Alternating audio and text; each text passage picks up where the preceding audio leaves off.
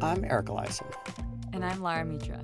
And this is How I Got Here. a podcast that captures the twists and turns of professionals' careers and how they figured out what to do next.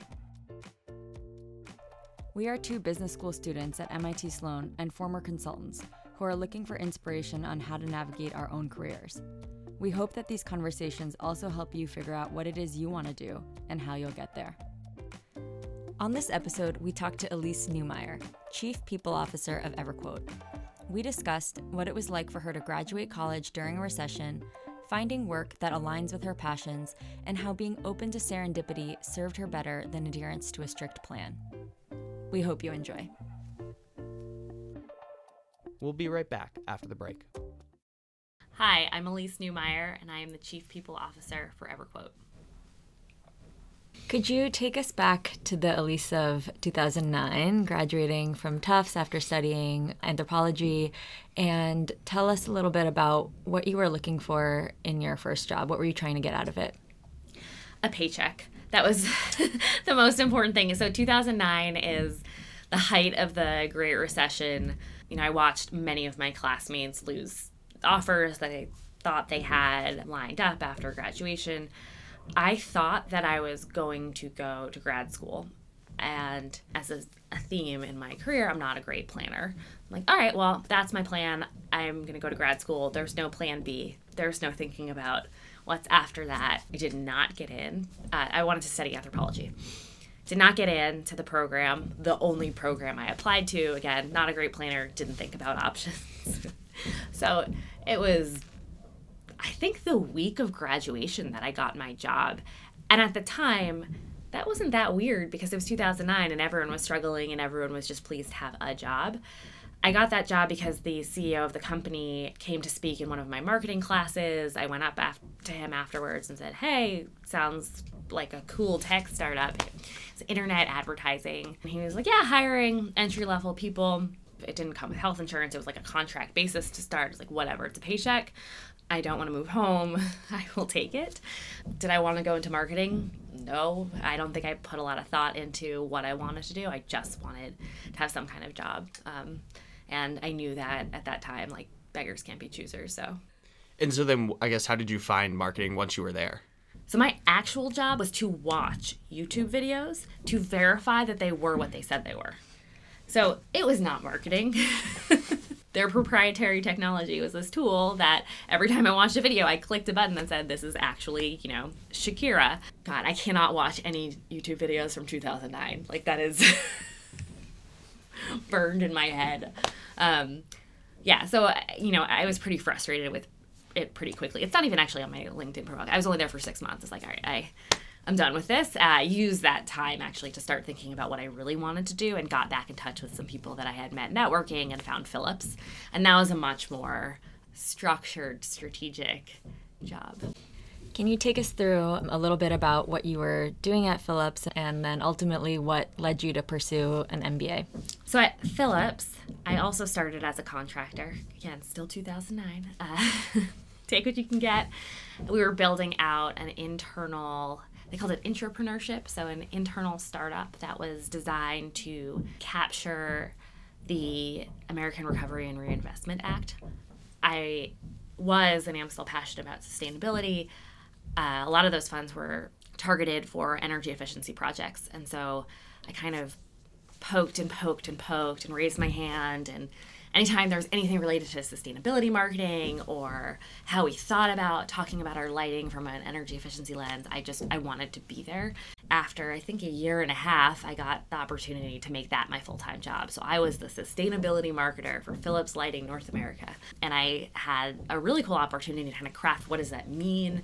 It was really awesome the economy was still not doing very well. And in late 2011, Philips started contracting again. And so they decided to close their Massachusetts headquarters and consolidate to headquarters in New Jersey. And so they laid off everybody in our office. So, October 2011, I had taken the GMAT. I had not really thought too hard about business school but I got a severance package that was pretty nice. They wanted me to stay through March and then they would give me a severance package. And I was like, sounds great to me. I'm going to go to business school. And again, not a great planner. So I applied to, I think that day. The next day, I went and I visited HBS in Sloan and I applied to HBS in Sloan and hope for the best. Yeah, that was like, again, not a ton of forethought that went into it. It was just, okay, now my options are kind of laid in front of me. My last day at Philips was March 30th. I got rejected from HBS on March 29th. I didn't hear from Sloan until April 2nd. So I had this awesome weekend where I was like, I have no job, no plan B. I have no idea what I'm going to do on Monday. I remember that Monday, I just was wandering around my neighborhood. What do people do all day? How am I going to fill my time?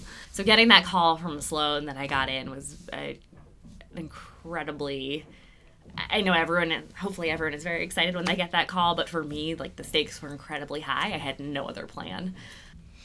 Under different conditions, do you think that your career at Philips would have been longer? It sounds like you found this perfect role as the sustainability marketing person for North America. And now looking back, what are your perspectives on like if you had stayed or or how things would have been different? Absolutely. My plan had originally been that I would stay and I was going to go get my MBA at night. And so I would have stayed there. I loved the people that I worked with. I really enjoyed, I found a lot of meaning in, in energy efficiency. I still wanted to get an MBA because I looked around and all the senior leaders had one. And I was like, all right, I have to have those three letters. But it's much cheaper to go at night. This is advice I give to people now when they talk about that decision about um, going full time for an MBA, not getting an MBA, going at night. And I think you really have to be confident in pressing pause on your career. And had I not been laid off, I don't think it was the right time for me to press pause. And so, at your time when you were at Sloan, what did you get out of that experience? It sounds like it was a glorious day when you found out you were going to get in, and then when you're on campus the first semester, second semester, what what were you learning to help you understand what you wanted to do afterwards? Every focus area, additional class. I was a TA a couple of times. Like I just wanted to do it all on the academic front. And that I think is a very different path than a lot of people take and certainly a lot of my close friends took. But school's my jam and I loved it. And I only really started thinking about what I wanted to do in the summer when I was really forced to. I took the first summer internship offer I was given after my first interview. I interviewed with Keurig they offered me a summer internship. I took it. and it was it was a great experience. I learned a lot about operations. I learned a lot about the kind of corporate environment that I like. And that's where I had the realization that I wanted to do consulting. I was like, I'm not ready to settle into a career yet. I want to keep learning. I miss that thrill of learning that I had at uh, Sloan. And so when I got back to campus in September, I went all in. I had my husband giving me case interviews every night. I was like, we're going to get this done. And so, again, last minute decision and ended up accepting an offer at Bain. It's like, great, I'm not going to think about jobs for a solid year. And how did you think about that job at Bain when you started after graduating? And, and now, in hindsight, having more of a career, how do you look back and think about it? I am so glad that I took the job at Bain. It definitely was not for me, and I can go into the reasons why. But it did scratch the itch I had if I just want to keep learning. I just want to continue to be pushed. I need to be exposed to more. I'm not ready to settle down. I'm not ready to pick the path that I want to be on. And I will not deny that the brand name has been really impactful in my career since. So I, I don't regret it for a minute. I'm really glad that I did it. I'm glad that I put in two solid years. But I was a terrible consultant. and I I will be the first to admit that. I, was not good at that job. I learned a lot about myself in the process and what what I like in a job, what I'm good at, what I am not good at. It toughens you up. There's no doubt about that. It's a good experience for that. Typically, when we think about career changes, we're thinking about moving from one company to the next. But in your case, we know that you actually ended up staying at Bain, but just changing your role. Could you tell us a little bit more about how that happened? I so I I knew that I did not want to be a client facing consultant anymore. It's not for me. I had one day I really enjoyed, and that was doing a change management workshop for our clients. And I loved that content. I really enjoyed prepping for it, and I really enjoyed the woman that I was working with. And so here I am. I'm like, everything is terrible. I don't know what I want to do. I have no plan. Once again, I hate what I do. The one positive over the last year and a half was this woman, Jen Andrasco. And I'm going to anchor on that. So I emailed Jen and I said, Are you looking for a practice area consultant? Because it, to your question, it is a lot easier to change internally, or at least try that first before you make the leap to leave a company.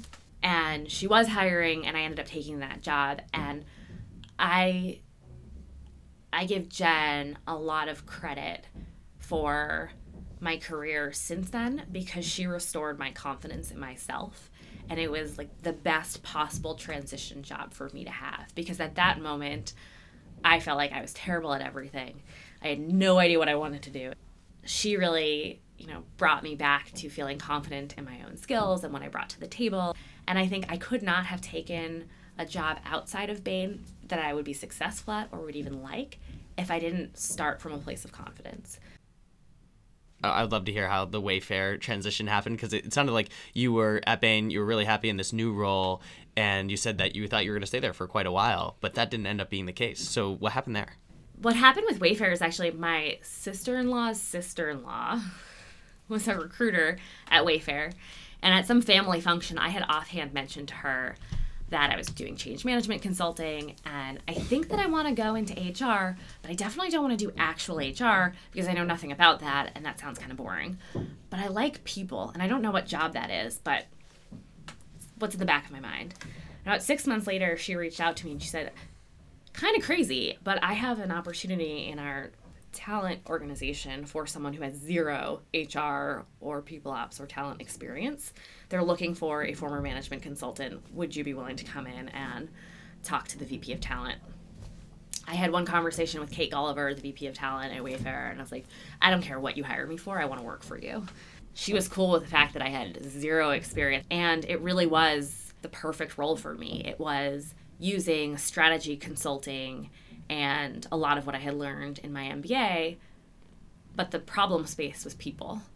I just got so much energy from that. And for me, that was like things were clicking. For the first time, I felt like I was in my power space in that role because it did actually play on my strengths. And so, what are some of your strengths that you think get, help you be successful in that role and give you that energy? So, I think two things one, I do think I have really high EQ. And so I, I read people really well. When I was at Philips, I had a coworker who told me that my super my superpower, everyone has a superpower. My superpower was that wherever we went, the strangest people would confide in me. And I do think that is like a superpower that has a very useful place in people operations is people tell me stuff and they looked to me for career advice. My peers at Bain often came to me for career advice. That's why I never got anything done when I was sitting at my desk.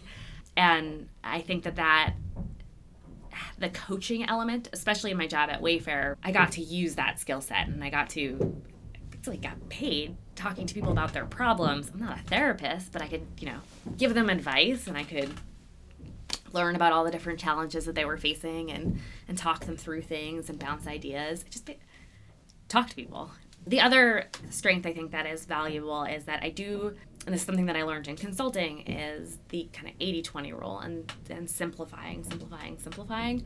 And so taking a very business oriented approach to people operations, I think is very refreshing for a lot of companies and I think made me very successful at Wayfair and I'm hoping is going to help the team that I'm on today and as someone who gives career advice and from what you've received as well, what do you think makes good career advice and how do you become a good career advice giver?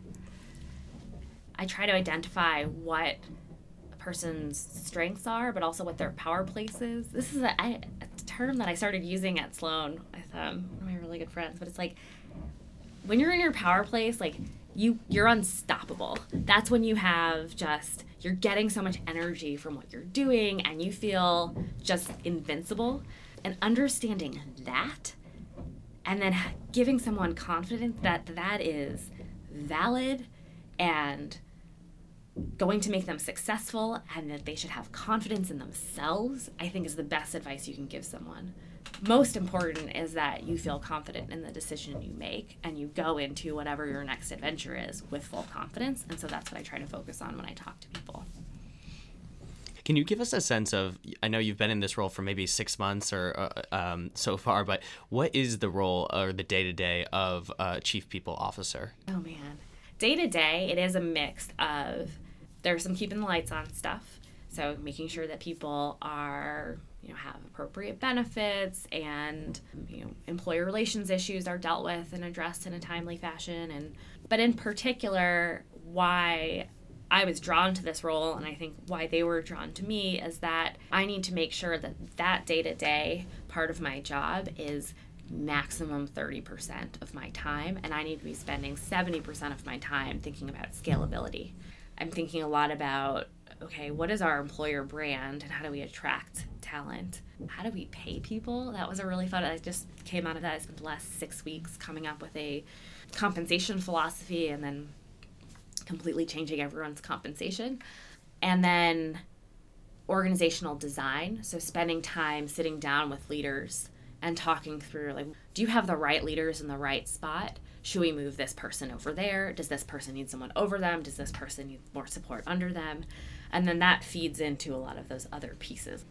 Before you were telling us a bit about your passion for energy and sustainability, and now it sounds like you're very passionate, but about something pretty different. Can you tell us how your passions have evolved over time and if you're still in touch with those previous passions of energy and sustainability today? I definitely thought that I would go into a career in sustainability. My plan at, in a very vague sense was that, you know, I'll do some other stuff in business and I'll eventually find my way back. And that might still be the case. I still think I'm fundamentally passionate about it. I think that it's increasingly something that we all need to be passionate about. But I have found that there's a lot of different ways to have an impact on people. And I have found that working in people operations is a way for me to have a meaningful impact on people and jobs and the economy. I found another way to do good, and that is very important to me. To be honest, I struggled to find a job that took advantage of my skills and what I'm good at in that domain. And so I found this other area where it takes advantage of my skills. So ideally, one day I could be like head of people ops at a sustainable company. Fantastic. I'm still then maybe potentially on that path. But in the meantime, I would like to create good jobs for people. And I want to change the way employers treat their employees. And I want to, you know, improve the diversity in the tech industry and I want to make STEM careers more viable for women and people of color. And I find a lot of meaning in that portion of my work. It sounds like the way that EverQuote approaches talent is very strategic, whereas it feels like in traditional companies it's kind of seen as a cost center. I guess how does how did do you think the CEO has changed that perspective, or how do you either in this company and in future companies kind of bring that angle and show that this is actually something that you need to think about strategically. It happens to be that my domain is people, but I have just as much of a voice in the room as everybody else. It's the stigma that people have. And I certainly know when I talk to people who are in MBA programs, like, HR, I've never really thought about that. Like, I don't want to go to HR. And it's because, at best, HR had a seat at the table. It should be much more than that. You should have a voice People talk a lot about how luck has shaped their career. Some people say they've been very lucky, others say it's not luck, it's they made their own luck. How do you think about luck in your career as it relates to the different decision points you've made? I certainly think I have been very lucky. I think it's a combination of luck and starting from a point of privilege. I certainly think that at various points, though, I will be the first to say it is not like my ingenuity in planning. Like, I got lucky that certain things happened when they did at the time they did. Like, you know, getting laid off was awesome. That is the best thing that could have happened to me because I got, you know, a massive severance package and a six week vacation before I went to business school. I also am a person who's very open to like serendipity and so I kind of seek the coincidences and you know I, I let luck play a big role Throughout your professional life, how have you thought about building the successful career that you have while also having time for family, friends, things outside of work? I actually I do put my career first, and that is a decision for my family. Like right now, my career is first. My husband is a very successful lawyer and he's in a spot in his career where he has a little bit more flexibility and that hasn't always been the case. So so right now like i'm working kind of crazy hours and and he has you know really done an incredible job making that possible by doing way more than fair share of um, you know taking care of our daughter I think one of the secrets of getting more senior in your career is you have more flexibility. Like the more senior you are, the less someone cares about where you are and when. And so I have a job now where I can come in every morning. I come in around like 9:30 because it's really important to me that I drop my daughter off at school every day and allow her to be her like very slow toddler self getting out the door and that's a benefit of being more senior. But I, I, I want to be very transparent that I think for me at this stage in my career, you have to make a decision. You cannot do it all. Like, like my daughter does not get well made lunches. You know, she's in daycare from eight to six, and it's a sacrifice. So it sounds like, in your own words, up until this point, a lot of the career decisions you made have been somewhat unplanned. And I think in business school and some of the career advice we're given is to think ahead into what we want to be and eventually and plan all the steps to get there. What what do you make of that or what would you tell someone who wants to do that but is struggling because your story is very different but also successful? So my advice is that that works for some people, but that's not for everybody. I don't know what I want to be when I grow up. I still don't know what I want to be when I grow up. I never have. Seven year old Elyse wanted to be a Foley artist. That's the person who creates the sound um, in a movie. that's the only time that I've ever had like, a real career aspiration. I actually I met with someone who has my job at another company and she and I were comparing notes on how we made the decision to take these roles coming from business. And she was very much thinking about it as here's my long term objective, and I'm going to work my way backwards. She talked to a lot of people. She made a very careful, you know, survey of the pros and cons. And she's like, "How did you come to this decision?" I was like, "Well, I always take every interview. This is my philosophy. Even when I'm enjoying a company, I answer every recruiter. I talk to every company. I've interviewed consistently for the last four years now because uh, I think it's a great way to learn." And the job that I'm in now, they made an offer. I said no. I said no again. They took me out to dinner. It was a very nice dinner. There's lots of cocktails. I said yes. and she's like, okay, that's a that's a very different approach to thinking about your career. But so far, I mean, it's worked for me and I love to learn. I think that is the most important thing for me to optimize around. And as long as I'm learning, I have at least learned that uh, not having a plan hasn't held me back. And I've really enjoyed the like twists and turns that my career has given me by winging it. And so I'm just going to keep winging it and I'm going to keep taking interviews and I keep exposing myself to different things. And who knows, like maybe I'll be, I don't know, a, the CFO. Maybe I'll be a Foley artist one day still. There's still hope. We're going to try something new at the end of this episode. Based on some feedback we've heard from listeners, we wanted to share some of our own personal reflections about what we gained from our conversation with Elyse. We hope you find them helpful and would love to know what you think of this segment. As someone who's interested in being more of a generalist and less focused on a particular function, I was glad to hear that in Elyse's role as a chief people officer, she was able to bring her whole set of business knowledge to the table and not just those that are focused on HR. Of course, you want to be competent and an expert in your own domain, but a lot of the value that you're bringing as a as a leader in a company is your general business knowledge. And so when you come to an executive committee meeting, you're going to come with that knowledge and help make the, the decisions that the company needs to make more effectively. Because realistically, most problems that we have are going to be cross functional. And so it's going to require not just one domain expertise. I always struggle when people say to follow your passion because I have a hard time picking one that I want to dedicate my work and identity to. Plus, mine are always changing. So I was really relieved to hear Elyse talk about how her passions had evolved. You know, first she started on a with a focus on sustainability and had an amazing role there. And now, you know, years later, she's found that she really cares a lot about helping people develop and find careers that are good fits for them. I think it's just important to remember that you can find new things that are important and new things that you can be passionate about and things that you can be good at rather than just trying to follow whatever passion it is that you have today. One other note I think to mention is although a full time MBA program has worked for Elyse, me, and for Laura, I think it's helpful that Elyse mentions that it's not for everyone. You know, looking at a part time program that you can do while working can be a really good decision. Uh, for us, it happened to work out that we could take a two year career pause, and that's helped us elevate where we're going to go. But that might not always be the case for everyone, especially when you account for finances and the financial burden that a two year full time program takes on. For me, it really resonated when Elyse acknowledged that she still didn't know what she wanted to be when she grew up and that that's okay. For her, it's clear she is seeking jobs where she can continue to learn and is surrounded by inspiring people.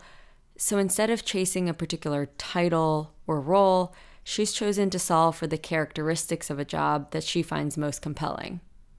And I love that philosophy because it seems easier and more realistic to me than pinpointing what exactly it is that I want to be doing 5, 10, 15 years down the road. A second reflection I had was that even though a theme of Elyse's career path seems to be serendipity and a lack of robust planning, it struck me that she still put in a lot of work and effort to lean into those serendipitous moments and make them come to life. For example, she talked about applying to every job that she's approached about or studying really hard to master the management consulting case interviews. It reminded me that even if I choose to leave some career decisions up to serendipity, it doesn't mean that I can sit back and relax and wait for things to fall into my lap. It takes work.